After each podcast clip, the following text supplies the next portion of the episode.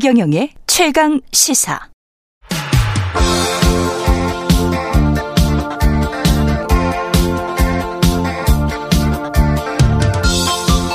네, 젊은 정치인들과 함께하는 기운찬 코너 젊은 토론 시간입니다. 김용태 전 국민의힘 최고위원 자리했고요. 오늘의 special guest 기본소득당 용혜인 상임대표 자리하셨습니다. 안녕하십니까? 네, 안녕하세요. 용해인입니다. 예, 안녕하세요. 김용태입니다. 네, 김용태, 용해인, 용룡 커플, 용룡 죽겠지.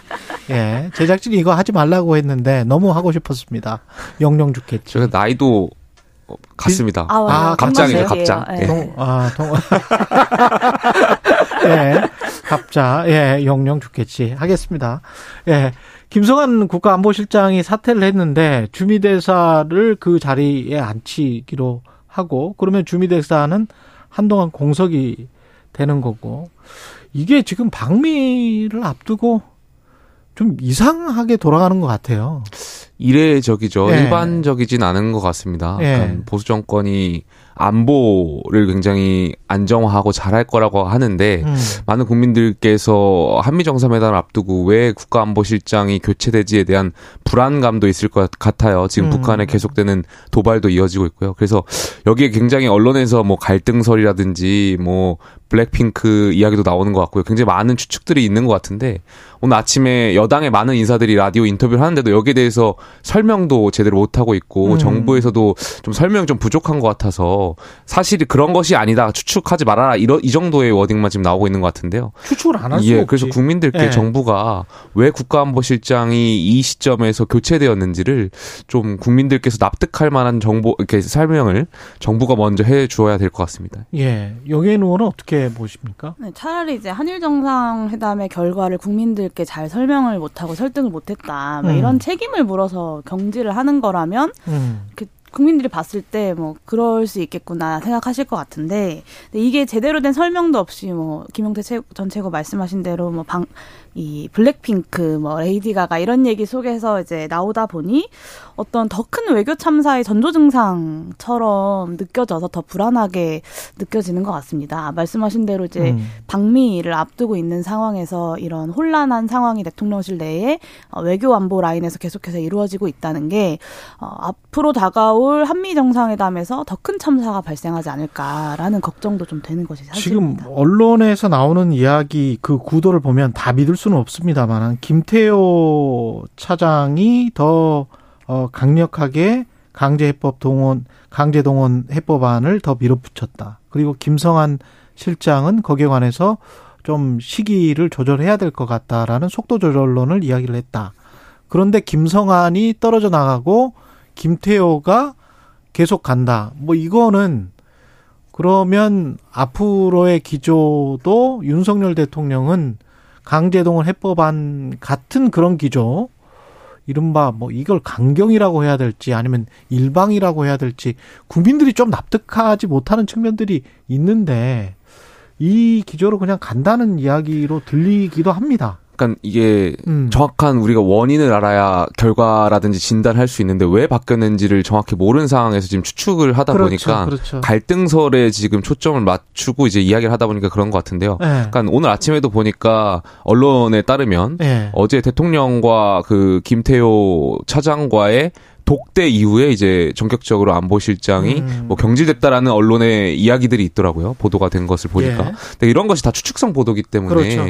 결과적으로 좀 대통령께서 어. 아니면 또 왜 이 국가안보실장이 전 사임을 이 시점에서 했는지를 일단 먼저 설명이 되어야 국민들이 좀 납득할 것 같습니다. 그리고 이 블랙핑크하고 레이디 가가를 어 어떤 저녁 만찬 자리에서 공연을 하기로 했는데 그게 그렇게 중요한가? 라는 생각이 들거든요, BTS 사실은. 얘기도 나오고. 그렇죠. 예. 그러니까 이게 뭐 안보실장까지 교체할 만한 일인가? 그러니까, 그러니까. 사실 실, 그러니까 이게 정말로 문제가 있었다면 사실 실무선에서 교체하면 될 일이고 책임을 물으면 될 일이고 예. 그렇다 하더라도 이렇게 방미라는 큰 이벤트를 앞두고 있기 때문에 한미 정상회담 이후에 뭐 여러 거치들을 정리하는 것이 사실 음. 좀 상식적이죠. 근데 지금의 상황은 대통령실 내부에 뭔가 알 수 없지만 큰 문제가 있다는 것은 좀 명확해 보이고요. 예. 이 책임자라는 사람이 네. 모든 영역에서 특히 대통령이라는 국정 운영 전반을 책임지는 사람이 모든 영역에서 specialist일 수는 없잖아요. 그러니까 음. 어, 책임자의 미덕은 좋은 사람을 곁에 두고 그 사람들이 일을 잘할 수 있게끔 하는 게 어떤 책임자, 대통령으로서의 미덕일 텐데 윤석열 대통령 주변에 남는 사람들이 어, 과연 우리나라 국정 운영을 제대로 책임질 수 있고 국민들의 눈높이에 맞는 사람들인가 대통령께서 좀 이 부분을 고민해 보셔야 되지 않을까 싶습니다. 예.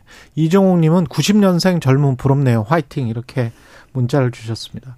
그 양곡법 관련해서 넘어가 보죠. 한덕수 총리는 양곡법이 남는 쌀 강매법이다. 포퓰리즘이다.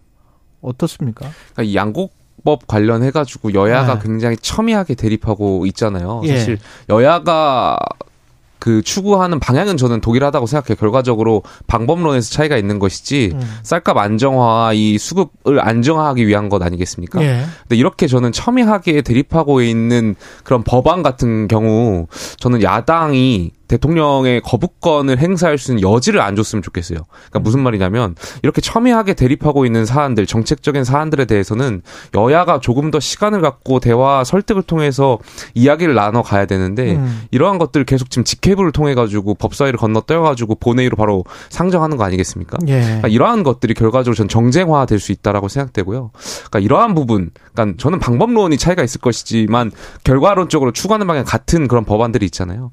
그러니까 이러한 것은 좀더 토론이 필요하다라고 생각됩니다. 결과론적으로 추구하는 방향이 같다. 예. 그러나 야당은 거부권을 행사하도록 유도하고 있는 것이 아니냐. 뭐 이런 말씀이신 것 예. 같습니다. 예. 네, 그, 뭐, 이 끊임없는 경쟁과 어떤 갈등의 정치에, 물론 이제 다수당인 민주당이 책임이 있다라고 말씀하고 어. 싶은 국민의힘의 입장은 저도 이해를 하는데요. 근데, 예. 어, 사실, 지난 10, 그, 윤석열 대통령의 임기가 시작하고 거의 1년이 다 되어가는 시간 동안, 사실 그런 국민의힘은 어떤, 이렇게 협치의 제스처를 보여줬는가에 대해서도 국민의힘은 별로 할 말이 없다라는 생각이 좀 듭니다. 그러니까 예. 아, 양국 강대 강의 대치라는 건 결국 양쪽이 부딪히기 때문에 이제 강대 강의 대치와 충돌이 발생하는 거다라는 생각이 들고요. 이 사실 국 어떤 정쟁을 위해 국민의 생계를 볼모로 잡는 일만큼은 없어야 된다라는 생각이 드는데 이 대통령 거부권 행사에 관련돼서도 저는 그 원칙을 적용하셔야 되지 않을까라고 생각합니다. 그러니까 양국관리법이 근본적인 대책이 아니다라는 점에는 좀 동의를 하는 편인데 예. 쓸모없는 대책이다라고 볼 수는 없다고 생각하고요. 음. 이 더군다나 지금 본회의에 부의됐던 이 양국관리법 개정안이 이제 의장 중재안을 수용했던 아닙니다. 그러니까 예. 이 시장 격리 요건을 충족해도 벼 재배 면적 자체가 늘어나면 매입하지 않을 수 있게 정부 재량권도 좀 어느 정도 확보를 했는데 음. 사실 어 여러 가지 중재안을 의장께서 내놓았지만 지금까지 전혀 협상이나 협의가 진행되지 못하고 진척되지 못했던 어, 것에 대해서 국민의힘도 좀 어, 책임이 없다고 말할 수는 없다. 덧붙일 말씀 있어요? 뭐 거기에 대해서는 여당도 반성할 음. 것이 있다라고 생각됩니다. 말씀하신 대로 협치의 자세를 말씀하셨는데요. 저는 대통령께서 하루빨리 야당의 대표를 만나셔가지고 음. 이러한 정책적인 부분을 좀 이야기하셨으면 좋겠습니다. 차라리 허심탄회하게 좀 이야기를 하자. 그리고 여러 가지 사안들이 지금 계속 걸려 있기 때문에 그걸 뭐 크게 크게 풀 수도 있지 않겠느냐. 음, 네. 예. 그렇게 술 좋아하시는데 네. 여, 야당의 차라리 술 정치인들과, 마셔라. 예, 술이라도 네. 한잔 하면 예. 좋지 않을까. 조금 전에 그 예. 바이든 대통령 술 못 하신다고 들었는데 예. 이재명 대표는 술 드시죠? 전 모르죠. 네. 아, 그거는, 그거는 뭐, 당이 다르기 때문에, 예. 근데 하지 않을까요? 아니면 대통령이 네. 술 한잔 하자고 하면 그렇죠. 못해도 뭐 가서 분위기 정도는 본인 이제 주량에 맞게 뭐 먹는 거죠, 뭐. 예, 예. 예. 뭐. 폭탄주 말고 꼭 이래야 되는 건 아니니까요. 예. 폭탄주도 한 잔은 다 마실 수는 있겠죠, 뭐. 예.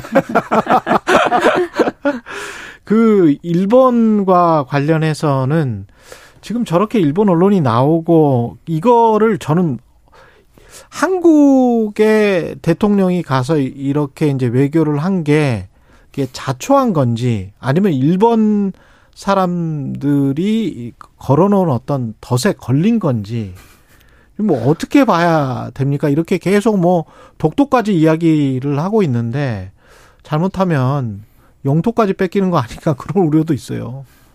예. 그러니까 아, 이 정상회담의 결과를 두고 예. 참 드리고 싶은 말씀이 많은데, 음. 그러니까 대통령께서 미래로 나아가자고 말씀하셨잖아요. 근데 예. 지금 일본이 교과서 왜곡을 계속 해오고 있고, 일본의 초등학교 3학년에서 6학년들이 왜곡된 역사 인식을 갖고 있을 텐데, 앞으로 이들하고 어떻게 한일 관계를 재정립해 나갈 수 있을지에 대한 그런 걱정이 먼저 들고요. 그러니까 우리가 먼저 한일 정상회담에서 패 보일 수 있는 카드 패를 다 보여준 것 같아가지고 음. 지금 저희가 갖고 있는 협상력이 뭐가 있을까에 대한 좀 아쉬움이 있어요. 그러니까 어 그 국제정치학 이론에서 보통 윈셋이라고 하는데 음. 그러니까 국내에서 비준 받을 수 있는 영역, 그러니까 국제정치학에서 이제 국제정치 그 일본과 한국 간의 어떤 협상하는 과정에서 예. 이것이 국내에서 어느 정도로 용인될 수 있는가, 국내 음. 정치에서, 국내 여론에서 그걸 윈셋이라고 하는데 음. 사실 문재인 정부에서는 이것을 굉장히 낮게 설정했더라면 음. 윤석열 정부에서는 되게 높게 설정한 것 같아요. 그러니까 다 내주는 느낌.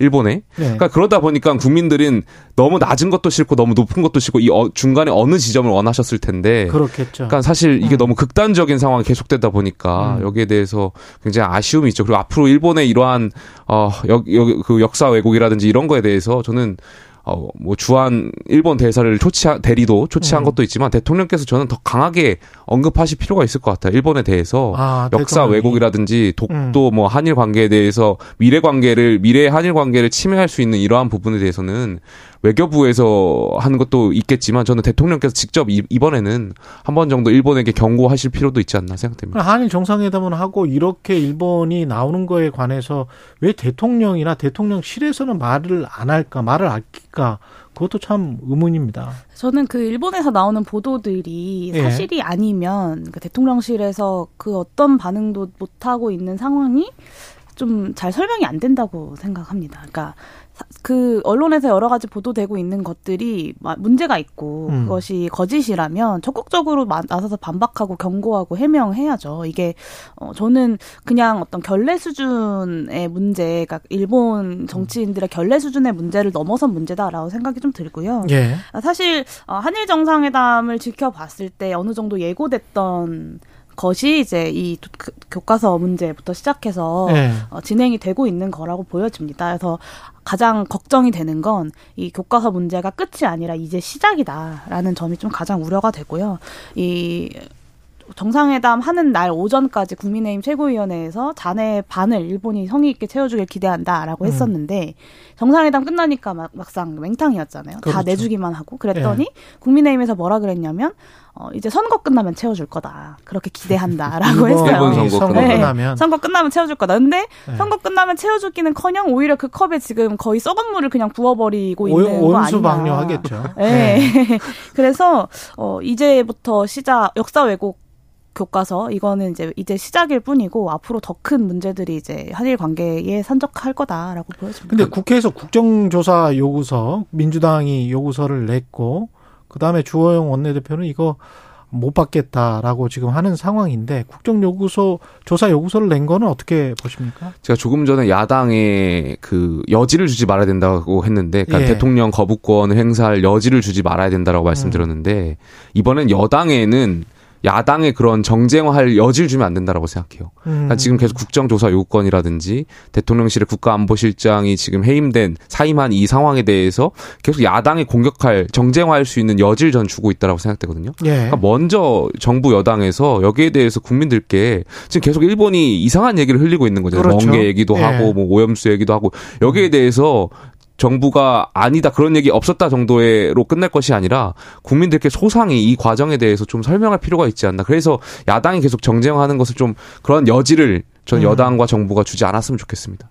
예, 요게는 네. 이게 받아들여질 것 같습니까? 이게 제대로 진행은 될까요? 저는 받아들여질 것이라는 큰 기대는 안 합니다. 예. 어떤 국정조사라는 것이 저는 정, 부 여당에서 그 대통령실에서 성실하게 해명한다면 이 사안에 음. 대해서 꼭 국정조사가 필요하지 않을 수 있다. 그러니까 필요한 문제들은 해당 상임위에서 다뤄도 되고 어, 그것을 통해서 국민들께 성실하게 해명이 된다면 음. 뭐그 국정조사라는 것이 꼭 필요하겠습니까? 예. 국정조사는 필요할 때 하는 건데 그렇죠. 어, 지금 대통령실의 어떤 입장이나 정부 여당의 태도라는 것이 이 사안에 대해서 제대로 된 설명조차 국민들께 하지 않고 있고 국민들의 공부는 갈수록 날이 갈수록 커지고 있는 상황이기 때문에 야, 야당으로서 국정조사를 요구하는 것은 어느 정도 좀 어, 불가피한 선택이었다는 점을 꼭 말씀드리고 싶고요. 정쟁화가 아니다. 네, 그러니까 정의당에서는 이제 국정조사 대상이 아니다 외교 사안은 이런 음. 얘기를 하셨는데 저는 뭐 그러니까 어느 정도 주고받은 게 있어서 좀 음. 어느 정도 손익계산서가 나올 수 있는 정도의 외교였다면 외교 사안이었다면 예. 저는 그렇게 이야기할 수 있을 것 같습니다. 그런데 이 한일 정상회담 같은 경우는 손익계산서가 안 나와요. 네, 음. 그냥 다 내준 것 밖에는 설명이 되지 않기 때문에 예. 국정조사를 할수 있다고 생각하고 저는 정부가 제대로 된 역할을 못할 때 그것을 하는 것 역시 국회의 역할이라고 생각하고요. 정의당에서 어, 이번 국정조사 요구에 어, 동참하지 않은 것은 좀 굉장히 아쉽다. 그리고 어, 사실 문재인 정부 당시에 국민, 국민의힘에서도 국정조사 요구서를 굉장히 여러 차례 냈었습니다. 근데 잘 기억이 안 나잖아요, 우리가. 음. 그 이유는 어, 그만큼 큰 어떤 사안은 아니었기 때문입니다. 뭔가 문제가 있었을 수는 있지만, 근데 이 사안이 국정조사 관련된 이야기가 이렇게 많은 국민들의 관심이 되는 건 그만큼 이 사안을 국민들이 엄중하게 보고 있다라는 점을 국민의힘에서도 좀 무겁게 받아들이셔야 될 것 같습니다. 국민의힘 입장에서는 받은 게 없다. 우리가 내준 것만 있다. 이런 말에 관해서는 어떻게 보세요? 나중에 여당, 받을 여당의 거다. 입장으로서 예. 말씀드려야 되는 거죠. 예, 예. 아니 뭐 김용태 개인의 입장도 중요할 것 같고요. 예. 쉽지 않으시죠? 예. 여러 가지를 뭐 미묘하게 섞어서 한번 말씀을 해 주십시오. 예. 뭐 대통령 말씀대로 예. 대승적 결단이지 않았나로 저는 거론하겠습니다. 예. 예, 대승적 결단이다. 예. 어렵네요. 예, 뭐가 좀 나와야 될 여당 텐데. 하는 게 정말 어려운 것 같습니다. 예. 민주당이 이제 쌍특검, 이른바 쌍특검 패스트 트랙 추진을 하는데 제동이 또 걸렸어요. 정의당이 제안을 뿌리쳤는데 통상 절차대로 특검을 추진하겠다. 그러면은 어떻게 되는 거죠? 기본소득당 네, 이제 법사위에서 예. 이제 여, 여야 간의 논의를 하게 되는 거고 그게 이제 통상적 절차인데요. 음. 법사위를 통해서 본회의에 올라오는 게 뭐 그게 가장 빠름 아니긴 합니다. 그러니까 실제로 협상이 가능하다면요. 협상을 할수 네, 있다면 근데 과연 국민의힘이 이 특검안에 대해서 음. 전향적으로 적극적으로 검토하는 입장에 선회를 할 거냐? 저는 좀 쉽지 않은 것 같습니다. 그게 음. 가능했다면 사실 진작에 됐을 거라고 생각하고 그런 그- 면에서 예. 정의당의 이런 입장이 어 국민들이 그러니까 이 특검이 필요하다고 생각하시는 많은 국민들이 봤을 때좀 어. 어. 느 정도 어, 어떻게 좀 답답하게 느껴지시지 않을까라는 어. 생각도 좀 듭니다. 예. 어제 정의당이 결과적으로 민주당의 제안을 거부한 것이잖아요, 사실상. 예. 그러니까 전 정의당의 그 류호정 대변인이 어제 언론에서 말씀드렸던 내용이 전 답이 있다라고 생각해요. 그러니까 음. 결과적으로 이 문제가 정쟁화되기 되는 것을 방지하고 좀 이 실체적 50억 클럽에 대해서 먼저 좀 차관해가지고 특검법을 좀 하겠다라는 정의당의 그 의지가 저는 맞는 것 같습니다. 이 음. 너무 이 쌍특검 이런 것들이 너무 정쟁화가 돼가지고 우리가 사실 국회가 처리해야 될 일들도 굉장히 많은데 여기에 보다 먼저 집중해야 되지 않나 그런 생각도 해 봅니다. 근데 법사위에서 통과 안 될 가능성이 굉장히 높은데 그러다 보면은 특검을 패스트트랙을 나중에 그러면 이게 안 되면 추진하겠다 패스트트랙을 정의당은 그런 입장인 것 같은데 그렇게 되면 어 사건의 실체적 진실은 더 늦게 밝혀지는 거 아닙니까? 결과적으로는 네, 저는 그래서 무엇. 무엇이 정쟁인가를 우리가 네. 좀 오히려 생각을 해봐야 된다. 그러니까 특검을 이야기하는 게 과연 정쟁인가? 저는 그렇진 않다고 생각합니다. 이제 여러 어, 국민들의 어떤 반응을 봐도 여론조사 결과를 들을 봐도 어, 김건희 여사에 대한 특, 특히 도이치모터스에 대한 특검, 특검 그리고 대장동에 대한 특검이 필요하다는 것은 많은 국민들이 공감하고 있는 것이기 때문에 이 이 사안 자체를 정쟁이라고 볼 수는 없다. 오히려 음. 저는 이거를 어떤 협 원칙에 따라서 특별 검사를 통한 수사가 필요하다고 생각하면 그리고 지금의 검찰 수사를 통해서 이 문제가 제대로 수사될 수 없다고 생각한다는 생각한다면 특검을 하는 것이 원칙이죠. 그런데 음. 이거에 여, 어, 뭔가 여러 가지 이제 뭐 정쟁 이렇게 뭐 여야 여야 간의 협상을 통해서 해야 된다. 아니면 뭐 시대전환 조정은 의원 같은 경우 이재명 대표가 사퇴하면 뭐 자기가 동의해 주겠다. 음. 오히려 이런 게 어떤 정쟁의 여러 가지 시나리오들이 아닌가라는 생각이 저는 그러니까 제가 오히려 드리고 싶은 말씀은 음. 당연히 김건희 여사와 관련된 의혹이 있고 여기에 대해서 잘못한 것이 있다면 전 수사기관이 당연히 여기 명명백백하게 수사를 해야 된다고 생각해요. 근데 다만 민주당에서 나오는 태도가 이재명 대표에 둘러싼 그런 사법 리스크 의혹을 음. 물타기하기 위해서 계속 김건희 여사를 끌어들이는 그런 모양새가 되다 보니까 예. 이게 정쟁화라는 말씀을 좀 드리고 싶고요. 당연히 전 이재명 대표는 이재명 대표대로 김건희 여사에 대한 의혹이 있다면 이 의혹대로 음. 당연히 수사기관의 수사는 별도로 다 진행돼야 된다고 생각합니다. 그리고 민주당 이야기를 좀 해볼까요? 사무총장은 조정식 의원으로 계속 가지만 다른 분들은 좀 바뀌었죠. 나머지 당직은 비비, 이른바 이제 비명계 의원들이 예, 채웠는데 당 밖에서 두 분은 다 민주당 바뀌니까 어떻게 보십니까? 예.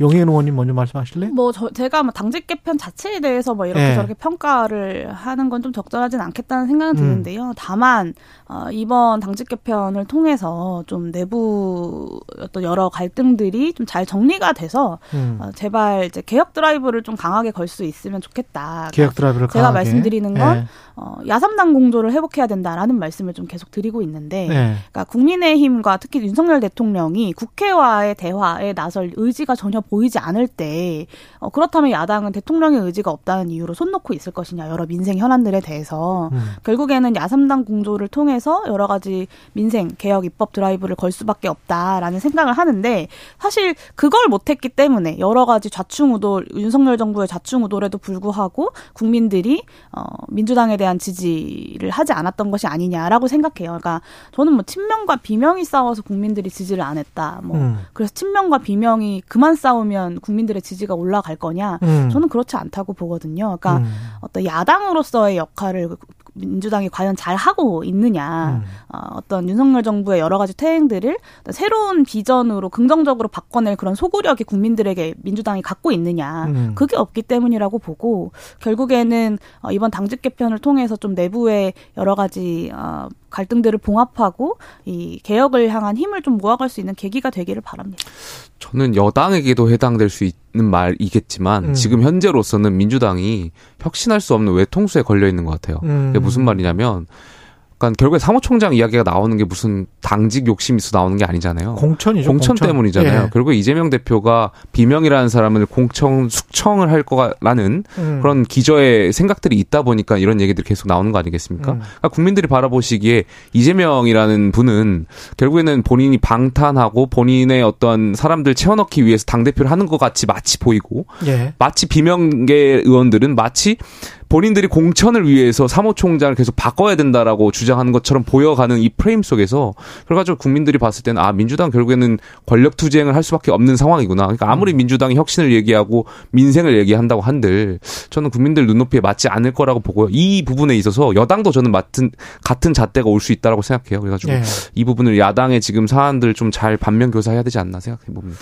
그리고 민주당 같은 경우는 이제 강성 지지층과 이른바 비명계 의원들 몇 분들이 뭐 그분들의 강성 지지층의 공격을 받고 뭐 이런 상황들이 계속 이어지고 있잖아요. 그러다가 이제 이재명 대표도 자제 좀 하라 뭐 이런 이야기를 하는데 이게 어떤 민주당만의 어떤 문제입니까? 이게 뭐 특별하게 누구의 책임이 있는 겁니까? 어떻게 보십니까? 밖에서는? 저는 이렇게 뭐 민주당만의 문제라고 생각하진 않고 사실 이렇게 음. 강력한 팬덤이라는 것이 지금만의 어떤 양상은 저는 아니라고 생각합니다. 그러니까 예. 삼김 시대 때 어, 이- 그 정치인의 연설을 듣기 위해서 막 수만 명이 그랬죠. 모여들고 했었잖아요. 근데 지금은 디지털화 되어 있는 시대이기 어. 때문에 어떤 이 강력한 팬덤이 작동하고 활동하는 방식이 좀 달라진 것이고 음. 이 방식에 대해서 여러 가지 어, 뭐 이런저런 정 치인들이 의견들을 내고 음. 뭔가 비판할 건 비판하고 뭐 예를 들면 어, 아주 뭐 감내할 수 없는 수준의 모욕이라던가 음. 아니면 일상적 위협까지 벌어진다면 음. 그거에 대해서는 당연히 제재하고 목소리를 내야겠죠. 근데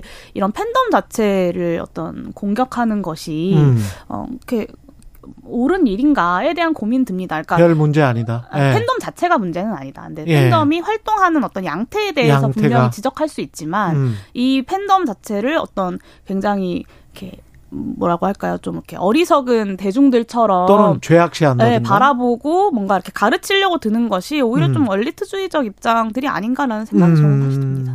뭐 여당 입장에서도 뭐라 할 말이 있겠습니까? 지금 김재원 최고께서 지금 정광훈 예. 목사와 관련해 가지고 아, 여러 그 차례 지금 안, 이야기했고. 안 그래도 안 그래도 네. 물어보려고 지금 여당도. 뭐 비슷한 상황인데 여기에 예. 대해서 제가 뭐 뭐라 하겠습니까? 아니 근데 김재원 최고는 우리 저 최강 시사에서는 그런 발언을 안 하는데 뭐 왜 그쪽에 가서는 그렇게 이야기를 할까요? 조금 전에 이준석 예. 전 대표 그 인터뷰를 들어보니까 음. 김재원 최고가 실수를 가끔 하시는 분이다라고 이제 음. 말씀하시더라고요. 근데 제가 봤을 때는 제가 이 김재원 최고를 겪은 바로는 굉장히 노예하고 그렇죠. 계산이 빠르신 분이어서 그렇죠, 저는 그렇죠. 계속해서 똑같은 실수를 반복한다? 저는 실수는 아닌 실수. 아니라고 생각해요. 그리고 김재원 최고가 얻어내려고 하는 목적이 있다라고 생각되고요. 그럼 뭔가 어떤 일정한 지지를 그쪽 강성 우파로부터 받고 싶다? 받고 본인이 공천받는데 굉장히 유리하다라고 판단한 거고요. 음. 저는 김기현 지도부가 본인을 김지현 최고를 징계하지 못할 것이라는 것을 알고 계신 것 같아요. 알고 있다. 알고 이렇게 계속 하는 것 같아요. 아. 그렇지 않고서는 어떻게 이런 발언을 하겠습니까? 그리고 정광훈 목사로부터 지금 네. 당 지도부의 많은 일원분들께서 어. 어, 도움을 받았던 것도 있었잖아요. 이번 전당대회에서. 예. 그러다 보니까 어떻게 보면은 김지현 최고가 총대를 메고 음. 본인 감사의 인사에 립 서비스를 한 건데 여기 에 대해서 다른 최고위원이나 다른 아, 당 대표께서 본인을 징계할 수 있겠어? 라는 생각에 기저 있는 거 아닌가에 대한 추측을 한번 해보겠습니다. 근데 그 정광훈 목사를 지지하는 그 소수 그룹 빼고 다른 분들은 또 다른 생각을 가지고 있을 거고 일반 국민들한테는 느낌이 달리 오지 않겠습니까? 저런 본인이 발언들이 이제 대구의 지역구를 가지고 출마할 생각을 하고 아. 있으니 사실은 그게 본인 정치에 도움이 된다고 생각하시는 본인 것 정치에 도움이 된다. 같고요. 그래서 음. 물론 이제 수석 최고위원을 징계하는 게 쉽지는 음. 않겠습니다만 사실 국민의힘은 현직 당 대표도 징계했던 당 아닙니까? 근데 그리고 이제 나경원 전 의원이 이제 그 저출산 고령사회위원회 예. 이제 부- 부위원장으로서 아이디어를 이야기한 것에 대해서 예. 대통령실의 의견과 다르다고 잘라버렸거든요.